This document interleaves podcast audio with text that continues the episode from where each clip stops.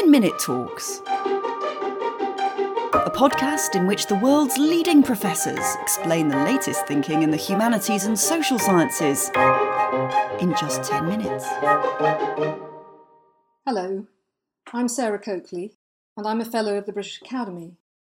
I specialise in philosophy of religion and theology, and most recently I've been a professor at the University of Cambridge. But since my early adulthood, I've lived and worked with one foot in North America and the other in the United Kingdom, such that my offspring, now grown up, rather disparagingly describe themselves as half and half. It's a challenging space to inhabit, both culturally and politically. And in this current time of pandemic and disturbing social unrest, the more so. I have, since the lockdown in March this year, been stuck, perforce, in the United States and watching from my base on the outskirts of Washington, D.C., the unfolding of the disturbing agony and confusion of the American response to the entangled phenomena of viral sickness, death, and racial division. So I want to talk to you today about something relating to racism and religion in America that I probably could not have brought to consciousness until this crisis began. Even now, my thoughts are not finished or complete. But the bottom line of what I want to propose is that the particular issue of racism in this unusually religious country of the United States is inextricably and very problematically related to its Christian theological past. And therefore, that the category of sin, in all its richness, difficulty, and ambiguity, cannot be bracketed out of the issue of American racism even though most people, for obvious and entirely cogent modern democratic reasons, would necessarily prefer to deal with it in other non theological categories rights, economics, social advantage, educational opportunities, and so on. Moreover, and here's the other, perhaps equally unexpected subthesis of my talk, which is nestled under this first point. There's also something odd and arguably connected to this problem of sin about the relation between racism and perception in its widest philosophical sense that needs attention in our current crisis about racial inequalities and the seeming cultural incapacity to see them for what they are. In what follows, then, I shall take a stab at illustrating these two points and at noting their possible relation. If I am right, one minimal conclusion will be that the distinctive forms of American racism cannot be attended to, let alone ameliorated, without the aid of both a theological and a philosophical analysis of a quite demanding sort. In short, we academics in my own fields have some work to do here, and urgently. Let's start then with a couple of disturbing vignettes about violent police action in America to frame and illustrate these points. I'll begin with the problem of perception I have just alluded to. During the heights of the violent protests occasioned by the police shooting in August 2014 of an unarmed young black man, Michael Brown, in Ferguson, Missouri, a local black rapper calling himself Tef Poe emerged not only as a vibrant and prophetic singer about the shootings, but as a canny spokesman and analyst of the underlying racial tensions. Interviewed on the Today programme in BBC in London some months later, he made the following arresting remark. The American civil rights movement has failed, he announced with emphasis. The question of civil rights does not even get to the deeper and more profound issue of racism, for that is a problem of seeing. There are many things that Tef Poe might have meant by this remark, but the most obvious was to point to the seeming semiotic ambiguity of Michael Brown's last act in having lifted his hands in the air in front of the white policeman who fatally shot him, but who himself interpreted this gesture aggressively. Hence the significance of the Hands Up United movement, of which Tef Poe is the co founder. In other words, there was, prima facie, a failure under the conditions of what is now called systemic racism to see and understand not only Michael Brown's immediate intentions, but also to see him as a citizen with certain intrinsic rights under the law. Since the witnesses to this death, however, both black and white, later gave contradictory accounts, and some indeed changed their testimony in the course of the court investigation. The problem of seeing here was never fully resolved, and indeed still remains highly contentious. Now take another case which is, if possible, even more problematic and disturbing. That of another black American, Philando Castile, who was also shot dead by a policeman, this time one of Latino descent, in St. Paul, Minnesota, in July 2016, having been pulled over for showing a burnt out tail light on his car. Whereas Michael Brown was unarmed, but had indeed just committed a minor felony when stopped by the policeman, policeman who shot him, Castile had an unblemished record as a citizen, despite having been stopped and searched apparently 49 times in his life before his final denouement. But he did, however, also own a gun, having thus a legal license to carry. And when asked by the policeman who pulled him over to show his driver's license, he very politely, and one might think sensibly, explained that in order to get his driver's license out, he would need to put his hand in the same pocket which also contained his gun. What followed was a confused verbal altercation in which the policeman on the driver's side of the car was clearly panicking whilst also seemingly giving conflicting instructions about what he was asking Castile to do. Within seconds, that policeman had drawn his own weapon and shot Castile seven times, right through the opened car window, fatally wounding him in the heart.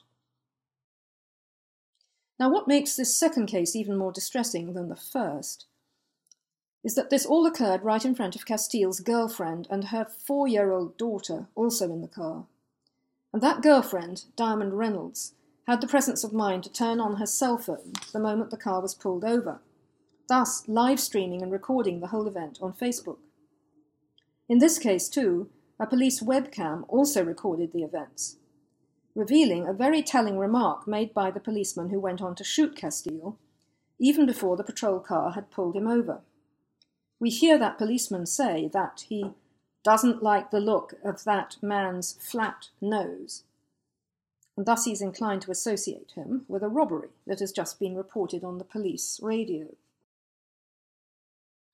Both the policemen in these cases were subsequently exonerated.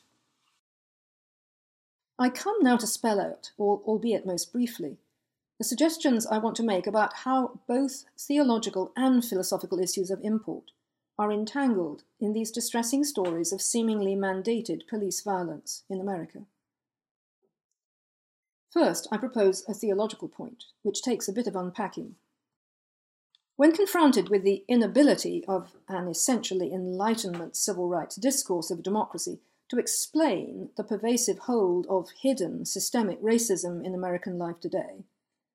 That same liberal discourse now reaches, in some desperation, for the rather murky notion of implicit bias, a condition of supposedly unconscious motivation, which various leading departments of psychology, not least that at Harvard, have made it their task of late to expose and chart. Here, we might say, is a central paradox of Western modernity, writ large. The tug to autonomy, reason, and rights is conjoined with an admission of dark undercover motivation. Thus Kant meets Freud, with some bemusing results. And the theoretic basis of these psychological exposures of unconscious racial prejudice remain, at least for now, highly contentious. Much less controversial, from a theological perspective, then, might be a re examination of the explanatory power of the doctrine of original sin, itself an infective and subterranean state, according to the Augustinian paradigm, and leading notoriously, in the famous narrative of the fall in Genesis chapter 3, to the hostile blame of others, the woman, the serpent, when what is really at stake, according to this same classic biblical narrative, is the shame and self deception involved in one's own sin against God a shame which in this text is associated most interestingly with a distinct perceptual change for the worse. For they saw, that is in shame, that they were naked. Is not racism then at base a sin problem, or rather a sin come perception problem, a problem rooted in this deeply occluded shame and other blame nexus? But the paradox associated with the appeal to the theological here, of course, is that its pervasive impact on American culture and history has been, and still is, appallingly two sided. The story of the fall may both be used to re identify and expose the other blaming capacity of the empowered over the disempowered, or, alternatively, to justify it. The history of white American Christianity is, after all, replete with biblical mandates for a racist system. And, as taught at the end of the 19th century, with great seriousness, with an influential past post Darwinian interpretation of the fall that actually identified the serpent in Genesis 3 with the Negro, so called. Half beast, half man, the famous missing link. In short, the history of America's stories of sin is laden with racist theological presumptions, which themselves urgently need further excavation and exposure, in order to give greater texture and content to any unconscious bias theory. And whilst the two tragic police cases I have discussed today present, as I've already indicated, rather different challenges of evidence and testimony, what conjoins them from the point of view of philosophical analysis is a cluster of intensely interesting epistemological issues about perception and testimony, now to the forefront of analytic philosophical exploration. Questions about the possible cognitive penetration of ocular perception by culturally learned prejudices. Questions, therefore, about the rationality or otherwise of perception itself. Questions of so called testimonial or hermeneutical injustice whereby the very capacity to deliver testimony to the truth is undermined by issues of power imbalance and self alienation. So, contemporary philosophy has an enormous amount to contribute to what may be an underlying theological issue about racism as a sin. Let me now sum up. I judge that there will be no fulsome theoretical solution to the systemic racism problem in the United States without the astute and intensified application of theological and philosophical tools to it, alongside, of course, those of the much more expected historical, economic, sociological, and legal perspectives. And whereas the law cannot deal with the category of sin as such, a culture may be imbued with religious narratives so pervasive that either it can deal with the ambiguity and richness they bequeath, or it can continue to reduce and rationalize the story into an etiology of blame. So, the uncomfortable truth about the historic power of Christianity in the United States is that it has itself been the purveyor of the distinctive forms of American racism.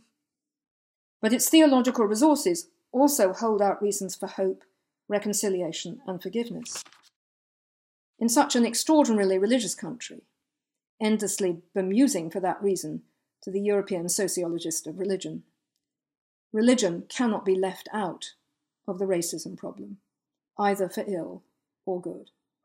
Thanks for listening to this British Academy podcast. Please subscribe, share, and rate this series from wherever you get your podcasts. For more events and conversations, please visit www.thebritishacademy.ac.uk or find and follow us on Facebook, Instagram, or Twitter.